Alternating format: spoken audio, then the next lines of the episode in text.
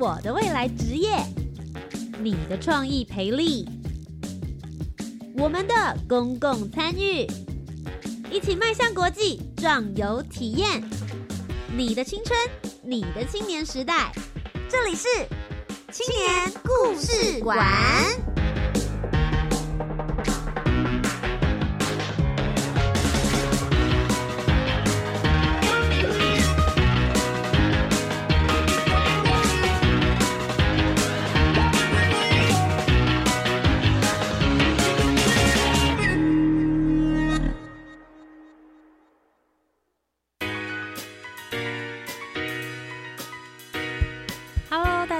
欢迎来到由教育部青年发展署以及教育广播电台所共同制播的青年故事馆。我是节目主持人涂杰，很开心呢。礼拜三晚上七点零五分到八点钟，又准时的跟大家在教育广播电台上面相见喽。那今天呢，要为大家带来的优质青年的精彩活动是什么呢？今天要跟大家聊一聊的是有关于一个很遥远、很遥远的国度，它叫做萨尔瓦多。有有些人可能光听到名字不知道它在哪里，它是位于在南美洲，讲的话呢是西班牙文，相对来说呢，其实是这个发展的速度稍微比较慢一些些的地方。今天为什么要聊到萨尔瓦多？因为即将来跟大家聊的计划呢，是教育部青年发展署所推行的青年海外志工的一个绩优团队，也就是说呢，每一年他们都会遴选志工的年龄在十五到三十五岁之间。而且出团的人数呢，是在六人到三十人左右的这个服务人数，就可以提出他们的计划来去做一个这样子的选拔。而今天要为大家带来的节目内容呢，就是来自于基优团队里面的一起萨波爱。大家会想说，图杰，你刚刚讲话是发音不标准吗？No，萨波爱的萨呢，就是指。萨尔瓦多，这个呢是由一百零七年度中原大学所提出的萨尔瓦多海外志工行动。那事实上，在今年呢，他们已经是到了第四年的时间了。在去年的年度一百零七年的八月三号到八月二十七号，总共二十五天，他们有四位中原大学的学生呢，到了萨尔瓦多的第二大城圣安娜市里面，进行了资讯教学以及太阳能的一个体验营，给当。当地呢，这个中小学生们来学习跟体验，其实对于大家来说，电脑科技是再正常不过，应该每一个人就要会的事情。可是，在萨尔瓦多，一个儿童一个电脑，对他们来说是一个遥不可及的梦想。究竟他们到那边做了什么样子的志工服务，又有什么样的精彩体验呢？马上就进入我们今天精彩的节目内容喽！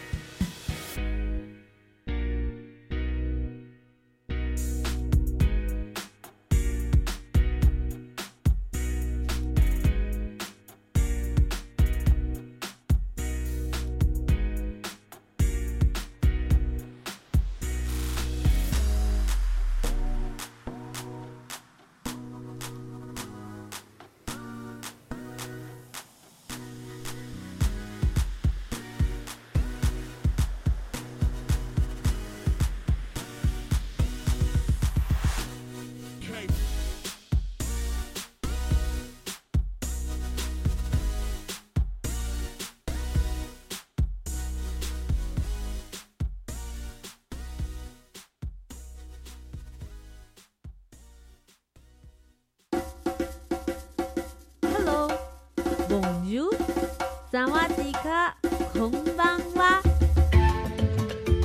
国际学习，全球趋势，海外体验，通通都在国际参与，I share。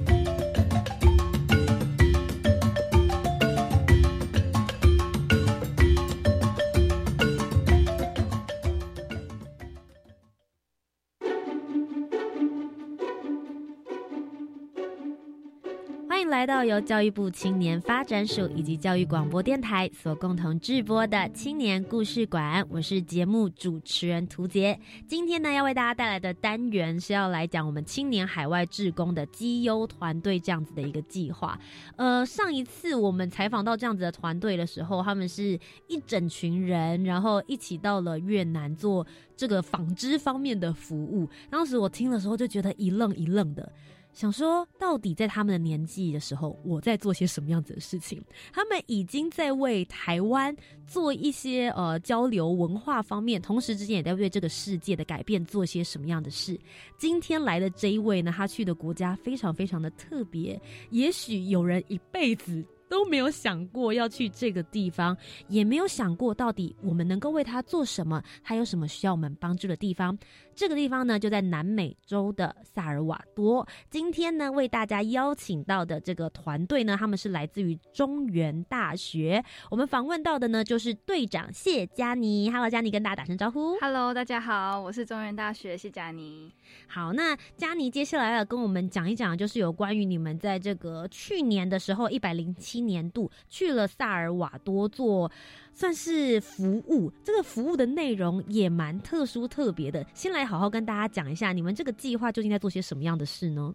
好，那我们的计划进行到萨尔瓦多的时候，主要的时间是在去年的八月三号到八月二十七号，那大概为期二十四到二十五天的服务。嗯，那我们这次服务主要的最大的目的是希望可以在打萨尔瓦多打造一个有生命的电脑教室。哦。所以是教他们电脑技能吗？Word、Excel 嗯，有。那有生命的电脑教室主要分为两个，因为是有生命的电脑教室嘛，所以一定要学会电脑。那要怎样有生命呢？就是我们会搭配太阳能的营队，所以主要是电脑的教学跟太阳能的体验营。嗯，那你们这整个团队去到萨尔瓦多，你刚刚讲了二十五天左右的时间，有多少人呢？呃，你说我们的队员吗？对，我们的队员总共有四位。所以再加上你的话，总共是五位这样子。呃，加我是呃加我加你，你们只有四个人。对。然后去了二十五天，要教他们电脑，又要教这个什么再生能源、太阳能的营队。对。Oh my god！那呃，可不可以先跟大家稍微简介一下萨尔瓦多？我相信一定有很多的听众朋友跟主持人一样，我们只知道他在南美洲，知道他用的是西班牙文。除此之外，其实我们还蛮一无所知的。跟大家稍微介绍一下这个国家，好不好？好，萨尔瓦多其实先跟大家分享我的第一印象。好了，我第一印象对于萨尔瓦多，就是萨尔瓦多就是一个。非常恐怖的国家，因为之前有听学姐说，嗯，它其实犯罪率算是在全世界排名前几名的。它的这种排名不太好吧？对，所以去的时候都非常的提心吊胆。那中南美洲嘛，我们去之后也真的非常感受到萨尔瓦多真的是一个非常热情的国家。哦，对。那其实我自己是想要问一下，既然它犯罪率。这么高，你们怎么会想到要在这个地方做服务呢？呃，其实是因为我们以前学校有一个校友，嗯，那他毕业之呃，他毕业之后就到有创办一个好心人基金会，嗯，那就是在像是美国啊，或是他会到一些中南美洲去，中南美洲去一些物资的发放啊，或者是捐赠电脑，嗯，那是就是他有捐赠许多的电脑到萨尔瓦多的一个基金会，嗯，呃，一个机构，就是台湾那时候有。合作的一个机构，台湾在那边盖的一个机构，就有捐许多的电脑过去。嗯，但是因为有电脑没有老师，所以就刚好跟中原大学跟我们一起配合，是，然后我们就有。培训啊，然后选海外志工，然后到那边去进行服务，这样。了解。所以你们其实这个计划今年不是第一届，对不对？已经总共延续了几年了呢？我们是第四年了，哦，已经是第四年。所以每一年的话，都是在推行刚刚讲到这个电脑医化的教育以及太阳能相关的营队吗？呃，其实我们第一年主要是在首都，嗯，主要在首都为一些妇女啊，可能就是有被性侵或者是。单亲妈妈的那种妇女进行一些呃基本的电脑教学，是那其实是从第三届开始，我们才到我刚刚讲的 ISNA，就是第二大城的一个儿少城的一个机构，嗯，才去进行电脑跟太阳能的一个服务，所以是中间其实是从首都转到第二大城这个偏向去进行服务的。是，其实呃，我觉得像因为在台湾。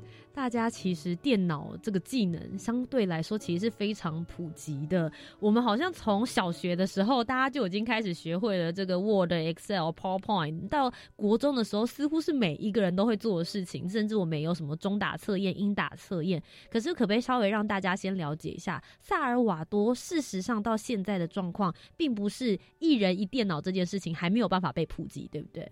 对，其实呃，因为他们当地电脑非常不普及，尤其电脑老师非常的缺乏，所以我们到那边看到那边的小朋友，他们其实连电脑其实很多都是没有碰过，他们碰过滑鼠可能都是第一次哈，真的。可是像在学校的教育里面，他们本身像义务教育来说的话，国小阶段是完全碰不到电脑的吗？完全应该算真的算是完全碰不到，因为他们那边算是非常比较呃。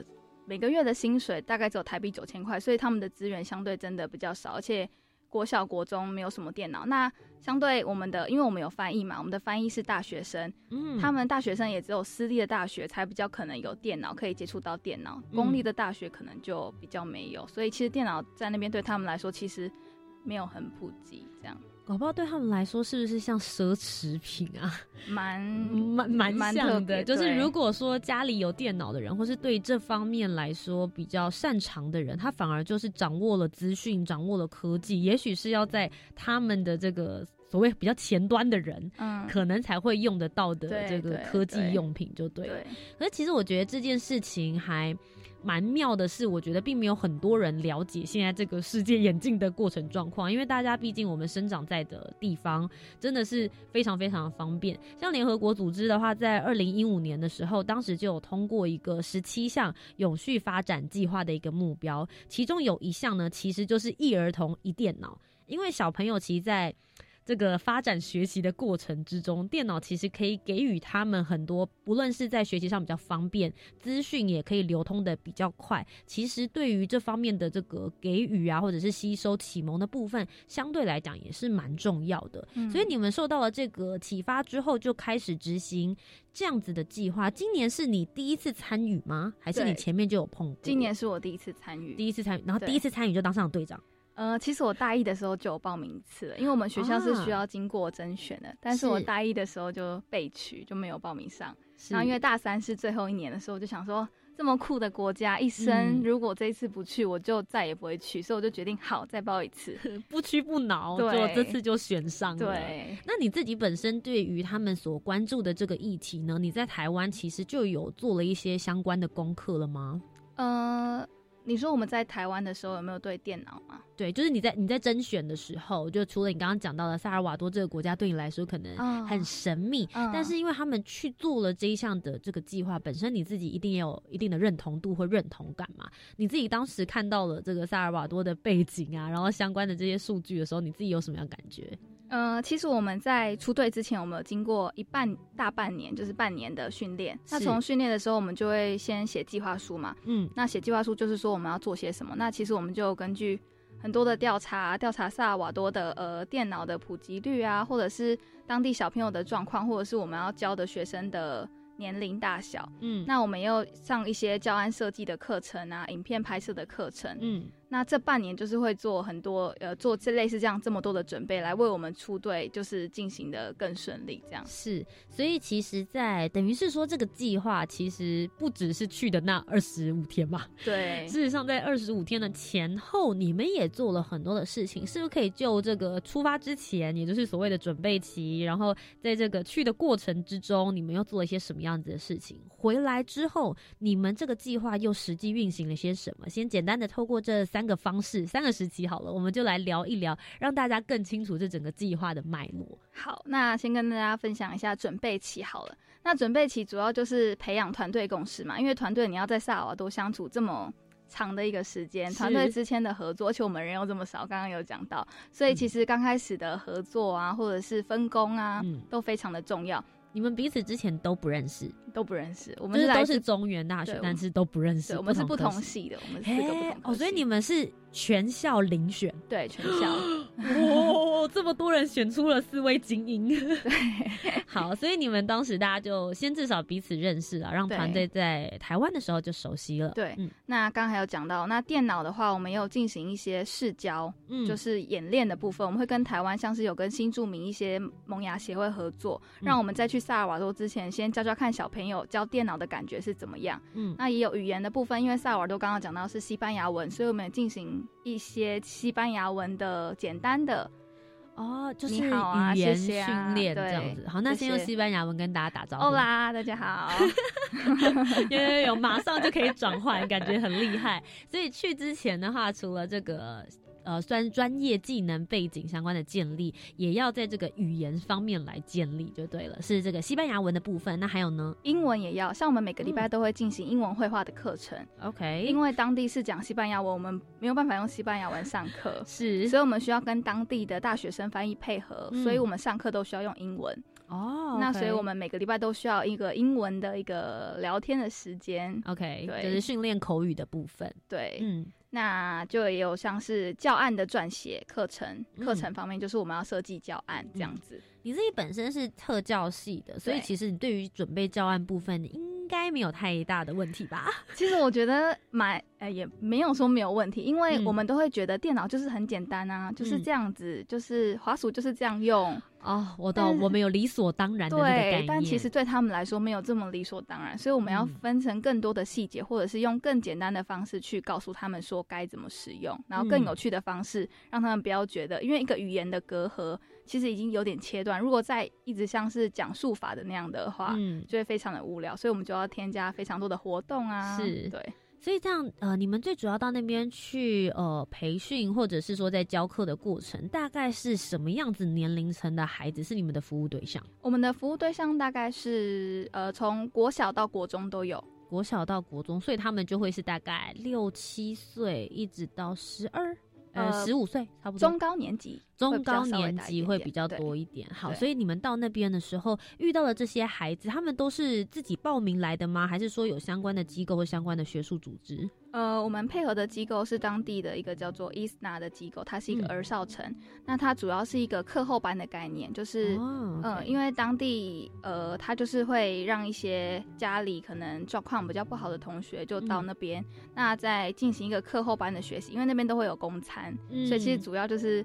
这个餐会非常吸引他们来到这边学习，那他们也是培养各项技能，像我们是会教电脑专班的学生，嗯，像他们他们还有烫头发的啊，或者是木工啊，对，各种职能就对对对，所以对他们来说是一个技能方面的训练，对对对对对，我们是在一个这样的机构这样。那这样子平均来说，上课的孩子们大概一个营队是多少人呢？一个班级大概是二十几个到三十个左右。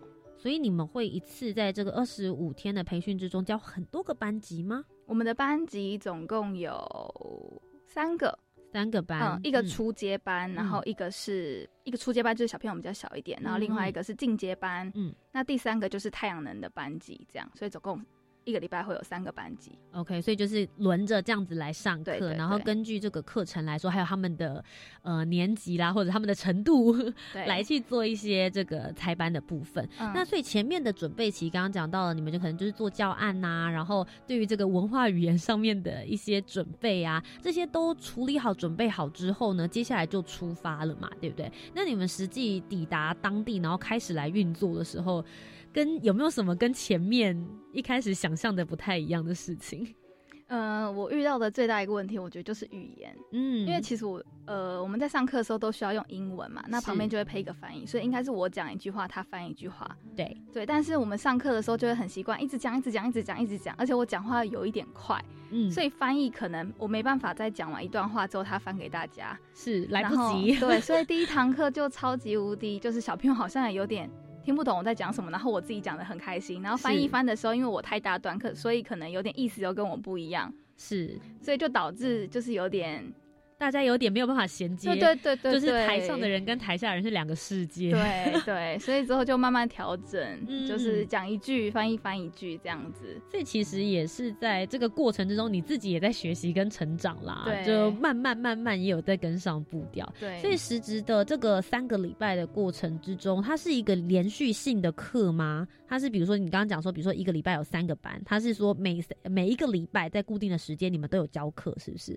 对，是一个连续的课，就像我们刚开始会从呃开幕式，然后基本的自我介绍啊，然后了解一下台湾啊，然后自我介绍一下我们，然后到最基本的电脑、滑鼠、开关机、荧幕怎么用，然后接下来就像小画家，因为小画家最有趣嘛，可以画画，然后到基本的 Word 啊，怎么打字、认识键盘，然后接下来到 PowerPoint，然后最后我们会让他们上台发表。嗯，对，我觉得我有一个问题很想问的是，将我们教会了他们这些技能之后，回到他们的基本生活里面，一他们会在什么样子的状况之下用到电脑？二这些设备他们要怎么样子来取得呢？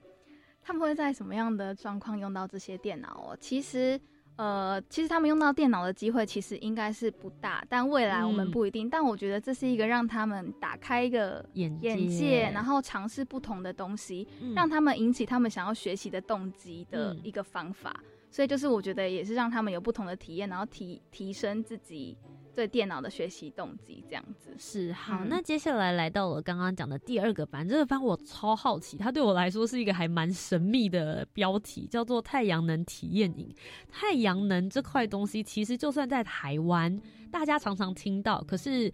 其实跟他之间的接触并没有太多，也许都是比如说经过那边哦，你看那个是太阳能板，嗯，但我们实际也不太知道它是怎么运作的。然后在台湾，即使我们的这个资源或是对于这个环保概念，其实是已经算蛮高，这个意识算蛮高的，大家都哦至少知道有这件事情。但实际来到了萨尔瓦多，你们是怎么样透过呃营队的方式让他们体验到再生能源这件事的？嗯，其实我们就是透过一个叫做太阳能模型玩具车，嗯，那就是透过我们从台湾带太阳能模型车过去。那刚开始会先跟他们介绍什么是太阳能，用很有趣的故事啊、游戏的方法让他们知道。嗯，那之后透过太阳能第二堂课就是自己组装太阳能模型车。那太阳模型车它就是有轮子啊，然后太阳能板自己贴上去，然后用螺丝这样转转转，然后让他们实际到。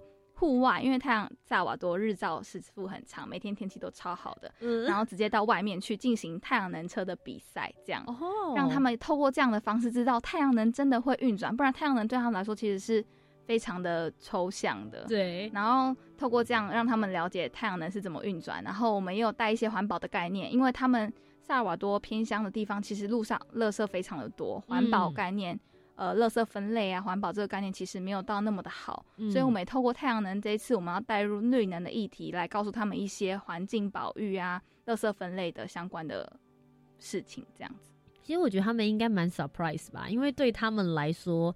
太阳是这么理所当然所拥有的东西，因为连老师，就是老师也是第一次看到这个东西。连老师在太阳下玩到我们已经好热，想要进来，老师就是不进来。然后比赛，然后因为他们输，老师还在那边就是跟有点像变成小孩子，就说我们明明就是比较快的这样子，就是连老师都已经被这个东西超级的吸引住了这样子。嗯嗯，因为其实我觉得，呃，太阳对他们来讲就是，哎，好像每天都在在晒，已经没什么特别。的结果没有想到，他会觉得说：“哦，原来它还可以变成电力，然后还可以完成这样子的东西。”对。不过像你刚刚讲到的，就是连老师都觉得很稀奇。其实同时之间也可以看得出来，在这个教职方面的资源上面，跟台湾相比来说，其实还是有一些些落差的，对不对？嗯，对。嗯，好的。那其实呃，在这个过程之中，大家可以看到他们在萨尔瓦多里面呢，呃，最主要就是走这个电脑医化的部分，让孩子们呢至少开了一下眼界，知道电脑是什么。如果未来有兴趣的人，也可以继续往下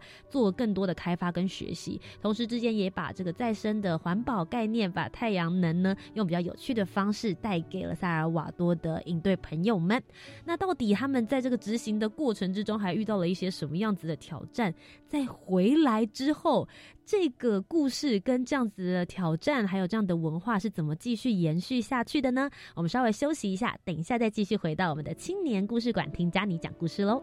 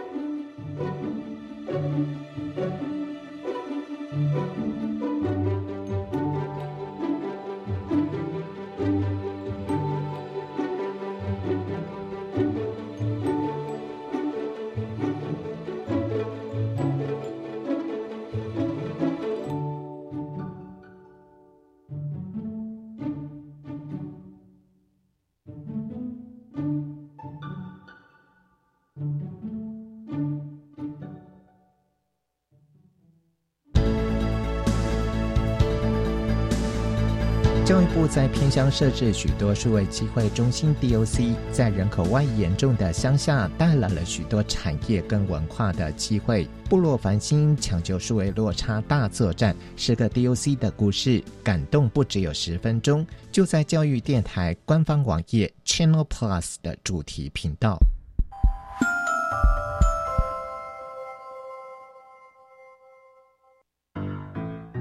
哎，这台车怎么没有方向盘呢？方向盘在另外一边，这里行车方向跟国内相反啦。出国开车旅游怎么可以不做功课呢？我有做功课啊，我还特地帮我们跟车子都买了保险呢。天哪，买保险又怎样？你根本就不熟路况，我才不要跟你一起玩命。宝贝，别走！出国自驾游，做好功课不忧愁，路况不熟悉，大众运输才安全。以上广告由外交部提供。哇，炸鸡可乐咸酥鸡，同学，你常常这样吃都没有蔬菜，很不健康哎。有什么办法？我又没像你这么好住家里。No，我也常外食啊，不过我还是能吃到足量蔬菜，因为我都参考教育部制作的《如何吃足量蔬菜教学手册》，才会吃得健康又营养。从教育部学校卫生资讯网下载大专校院推动摄食足量蔬菜教学资源参考手册，让你外食没烦恼，健康饮食每一天。以上广告由教育部提供。哦嘿呦来，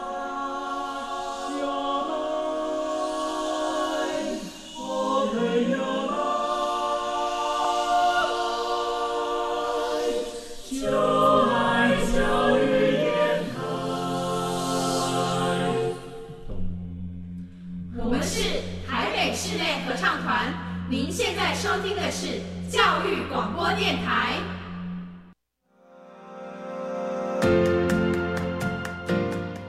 回到由教育部青年发展署以及教育广播电台所共同制播的青年故事馆，我是节目主持人涂杰。在十八到三十岁的时候，你在做些什么样的事情呢？如果你现在在收听节目的时候是在划手机，或者是一面在看着电脑，准备要开始打电动的话，有另外一群年轻人，他们用着自己的梦想以及行动力，到了不同的国家，把台湾这边拥有的好一起散播给世界。更多需要帮助的人。今天为大家访问到的这一位呢，是来自于中原大学团队的谢佳妮。他带大家到的地方呢是萨尔瓦多，就四个伙伴跟着一位老师一起到了萨尔瓦多那边去，带着孩子们一起学习电脑，了解再生能源。我们一起再一次欢迎佳妮。Hello，大家好，我是佳妮。好，佳妮，每次哦，我真的。第二阶段开始的时候，我又再好好的想了一下，萨尔瓦多到底在哪里？是一个 很遥远、很遥远的国度，南美洲讲着大家都不太熟悉的西班牙文。你们到那边进行了这样子的教学跟营队，当然还会迎来很多很多的挑战。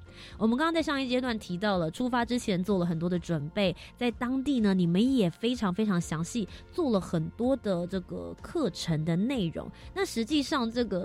一定会遇到很多的困难，还有很多的挑战。跟大家聊一聊，当时到那一边去的时候，你的心境啊，然后有没有遇到什么让你觉得说，啊，我怎么会来到这边呢？到底要怎么样才能够继续将这个计划更顺利的做下去呢？好，第一个我觉得是第一个挑战，我觉得就是我们去的第一天，嗯，那因为课程的问题，或者是小朋友他们上课问题，我们第一堂课就取消了，就没有上了。嗯，所以导致我们后面整个课程就要大变动，就是你必须因为还是要教，所以我们的整个教案在台湾写的必须在那边都临时更浓缩，因为小朋友还是要学，是，所以当时就哦每天晚上就是要一直更改啊，然后演练啊，就是有一点，我会觉得我们在台湾已经准备的非常好了，嗯，但到那边却还是有遇到。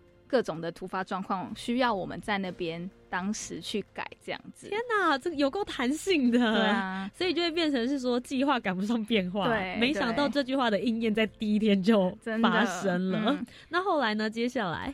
后来接下来我们因为有四个伙伴嘛，啊都已经到这里，所以就必须 就是硬着头皮，对啊，硬着头皮准备啊，就是只是花更多的时间看我们想办法要怎样把它浓缩这样子。了解。那还有遇到其他什么样的困难？第二个我觉得比较生活上的，因为我们在偏乡呃第二大城，那我们住在机构里面，我们每天都是洗冷水澡，而且我们住在山边，超冷的，大概只有。哦，二十度，十八到二十度，然后每天洗澡，那个是洗了你会尖叫一整个晚上，超冷超冷的那种。天哪！可是我以为在南美洲那一边的话，你们在的区域是不是会稍微比较热一点点？是蛮热，可是他们日夜温差也非常大，哦，所以到晚上我们要洗澡，因为我们五点多才下课嘛，所以回到回去也差不多六七点，吃完晚餐六七点才洗澡，那时候就已经好冷，而且是山泉水，因为旁边就是山，所以。就超级冷，这个可能是比较不适应的的地方。对，哎，那其实因为萨尔瓦多，大家可能还没有办法想象，它其实算是开发中国家，而且相对跟其他邻近国家比起来，它的开发程度其实又在更低一些些嘛。对，是不是给给给给大家一些概念？比如说它的这个目前的经济发展啊，或者是它目前的电力发展情况，以及实际上面你们看到的环境，像是啊马路啊或建设的情况。其实萨瓦多是一个城乡差距非常非常大的国家。嗯，我们假日会回去首都住嘛，一到五才会在我们的机构，就是第二大城这个机构。嗯，那其实首都就像我们看到的台北一样，有麦当劳啊，有星巴克啊，有百货公司可以逛，超级无敌的繁荣。但只要我们第一大城到第二大城，只要三十分钟到两个小时的车程就会到。是。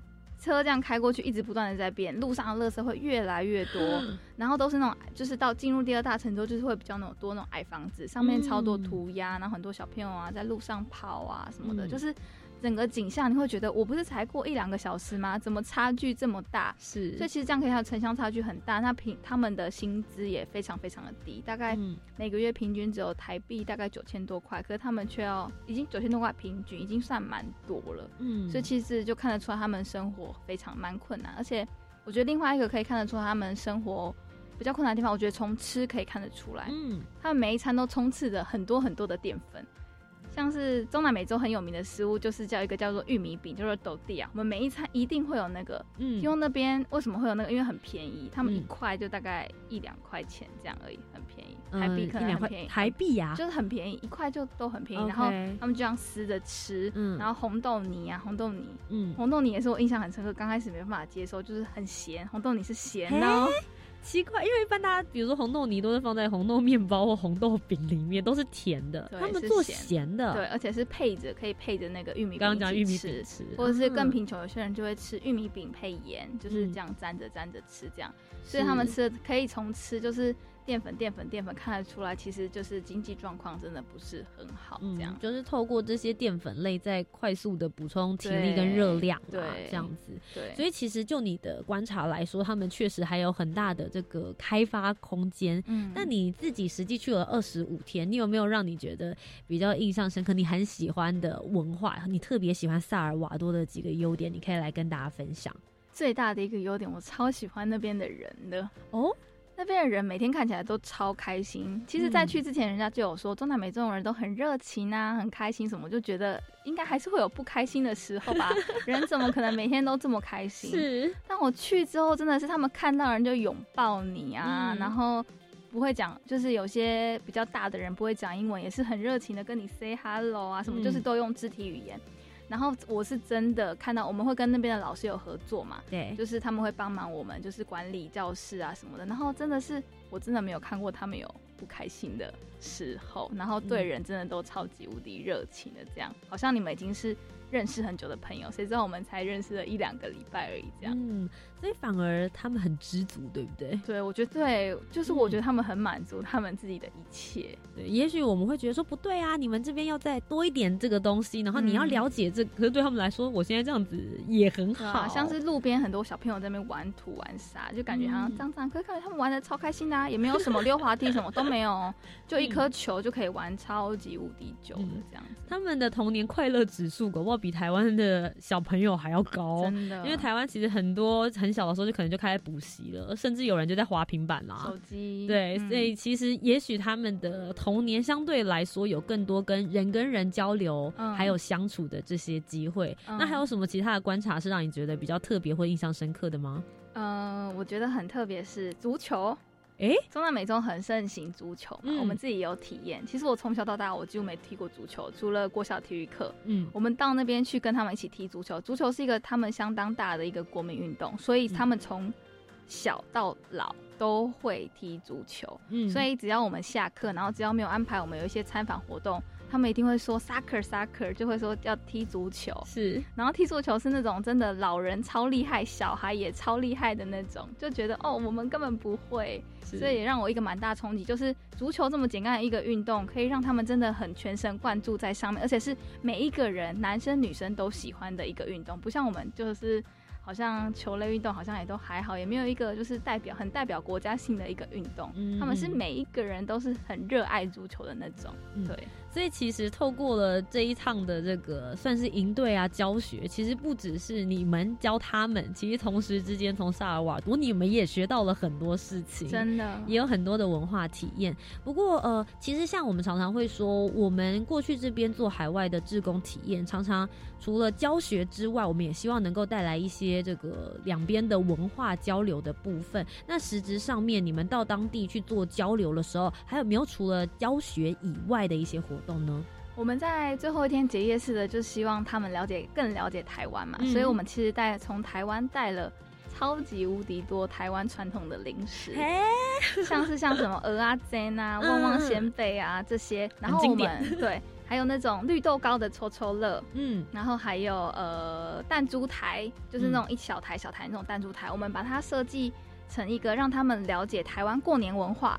然后透过了解过年，让他们知道我们过年可能会套圈圈啊、玩弹珠台啊这类的活动。那我们就是透过套圈圈，看他们套到几，然后可以去抽抽乐。那抽抽乐拿出来，就是会有各种我刚刚讲的很多不同种类的饼干糖果。他们看到那个饼干糖果，就觉得哇，这个是什么？就跟我们看到其他国家的饼干一样。然后我们那个袋子是会用红包袋，红包袋上面我会帮他写名字。嗯，他们最喜欢中文字了，哦，真的，好喜欢我们帮他们写他们自己的名字，这样。那这边是一关，那第二关就是会有呃打弹珠，那看他们打到几点，然后就去撕撕那个绿豆糕，那个小小的那个吃到几就可以换绿豆糕。他们都觉得哦，什么都好好吃，好新奇这样。那最后我们还就是用过年年兽的文化，我们带了一个年兽的戏剧给他们，让他们了解什么是过年呐，嗯然后还有夜市。了解一下夜市是什么，这样是对他们来说，应该都是觉得说哇，什么都没有看过，都是第一次的一个体验。其实很重要，就是带了很多台湾的文化过去，嗯，让很多人也了解我们。因因为也许对于萨尔瓦多人来说，他们也会想说台湾好远呐，对 对，从来没有听过，然后可能。从来这辈子也没有想过，可能我有一天会去台湾，或是接触到台湾的人。嗯，所以其实这样子的交流，然后对于孩子们来说，也算是开了他们其中的一项眼界。嗯。那其实呃，刚刚有讲了，计划在去之前，去的过程之中，当然满载而归。就像你现在在滔滔不绝，无论问什么问题，都有好多好多的故事可以分享。那当然，大家就会想说，哎，这个计划花了大家这么多的心血跟时间，当然希望他在这个后续的效应之中，可以让更多人知道，或是影响更多不同的层面。在计划回来这二十五天回到台湾之后，回到了另外一个国度，你会觉得说，哎，感觉都在。同一个时间点上，可是你们好像在平行时空。嗯，从萨尔瓦多回到了台湾之后，你们这个计划后面又有什么样子的延续性，发挥你们的影响力呢？嗯，其实我们老师也常常告诉我们说，其实回来他觉得才是最重要的。嗯，因为我们去一次，就是未来还是希望有更多的人可以采取，不要让它停止。所以。回来的分享让大家知道我们做了些什么，就是感觉比我们去还重要。所以，我们从一回来，我们就做了在学校的新生分享会，嗯，给更大一的新生分享我们到底在那边做了什么，学习到了什么。让他们也对海外职工有更一步的兴趣、更一步的了解，说不定他们未来就会想要参加。就像当时的你一样，对，真的，我也是 听到学长姐去萨瓦多好酷哦，我一定要去。所以我觉得就是慢慢的影响下去这样子。那除了新生分享会，我们也有呃对对外的一个成果发表会。嗯，那就是因为我们学校有三队嘛，那我们就是三队有缅甸、柬埔寨跟萨尔瓦多，我们就共同联合举办一个联合成果发表会，让有兴趣参加的呃学弟妹。进来，或者是我们附近中立的一些高中职来进来听我们，呃，到底做了些什么？说不定他们未来就会想要参加这个分享会，又是一个更深入的了解了，就是更详细的一个内容。是，所以就跟刚刚讲的第一个，其实呃又不太一样，对不对？对对对对对。那还有像是呃，我们还要举办一些义卖啊，就是我们从萨尔瓦多从当地。带回来了许多像他们自己的手工艺品啊，种子的钥匙圈啊，或是一些雕刻的笔啊，木雕的笔。嗯，那带回来进行义卖。那这样义卖就是觉得我们回到台湾，不要说只是服务结束了，我们回到台湾还是可以透过这些义卖的钱再捐回去。我们刚刚说我们合作的好心人基金会，他们可以继续的去捐赠电脑啊，捐赠物资，就是让这个服务不要因为这样而停止。这样。那就你自己的观察，在你做完了服务，然后当然我觉得回来之后，你们去做这样的分享会，其实是呃某种程度上面在帮助你自己整合一下啊，真的，到底你学到了哪些东西，然后你真的实质上帮助了什么？仔细这样子思考完之后，你觉得对于这些孩子们的帮助，他们有什么样子的回馈呢？嗯，其实我觉得孩子，我们孩子的回馈，我觉得其实是非常非常直接的。嗯，当下你们看到他们那个学会的表情，就是就是会觉得很温馨又很感动又很有成就感，就真的有让他们。学到了一个新的东西的感觉，而且还有他们最后发表的成品，勇敢的上台发表自己的 PowerPoint 啊，这是我觉得比较我看到的。那另外一个部分，我们当然也有做一些问卷调查。嗯，那问卷调查其实我们就是发问卷给他们，那其实。结果就显示，我觉得也都还蛮不错的，像是有百分之八十的小朋友，他们都表示他们自己可以更熟悉使用它，呃，我们教的内容，像是我刚刚讲的那些软硬体都很熟悉了。那九十五趴的小朋友呢，也都觉得哦，我要再参加，再参加，就是也就是觉得如果再有的话，就是更好啊，这样也会很期待。也许明年可以参加进阶班。对啊，对啊，这样子，然后也有。九十五百分之九十五的学生就是更愿意学习更多的电脑程式，除了我们现在讲的这些比较基本的呃文书处理的一些软体，他们想要再学更多更多的东西。嗯，对。其实我觉得从这些回馈还蛮直接的，就像你刚刚前面一开始说，对于这些孩子们来讲，电脑是完全 pure，他们从零开始学，连滑鼠，我们可能觉得左键右键。很基本吧？你要点选就按左键，然后你可能要开特别的对话窗，你就看右键。可是对他们来说是完全单级、双级，他们真的完全都没有概念，就是不知道一下跟两下的区别是什么。我们会觉得就是这样啊，为什么会不知道两下？那其实我们当地的翻译老师啊，还有机构机构合作人都觉得，我们的教学真的是带给他们就是一个很全新的一个感觉。他们觉得小朋友学习的好开心，然后真的很棒，就是很开心，我们可以。对他们来说，应该是一种软性革命吧？对，你们带来了一个新的事情，这些冲击的思维，其实是影响了他们脑力里面的这些激荡，跟颠覆他们原本的一些世界的感受。那呃，我觉得也想要问一下，你自己实际从你从大一就开始关注，然后一直到现在大四，终于去成了，接下来可能要再推坑嘛，推坑给下一组人，对不对？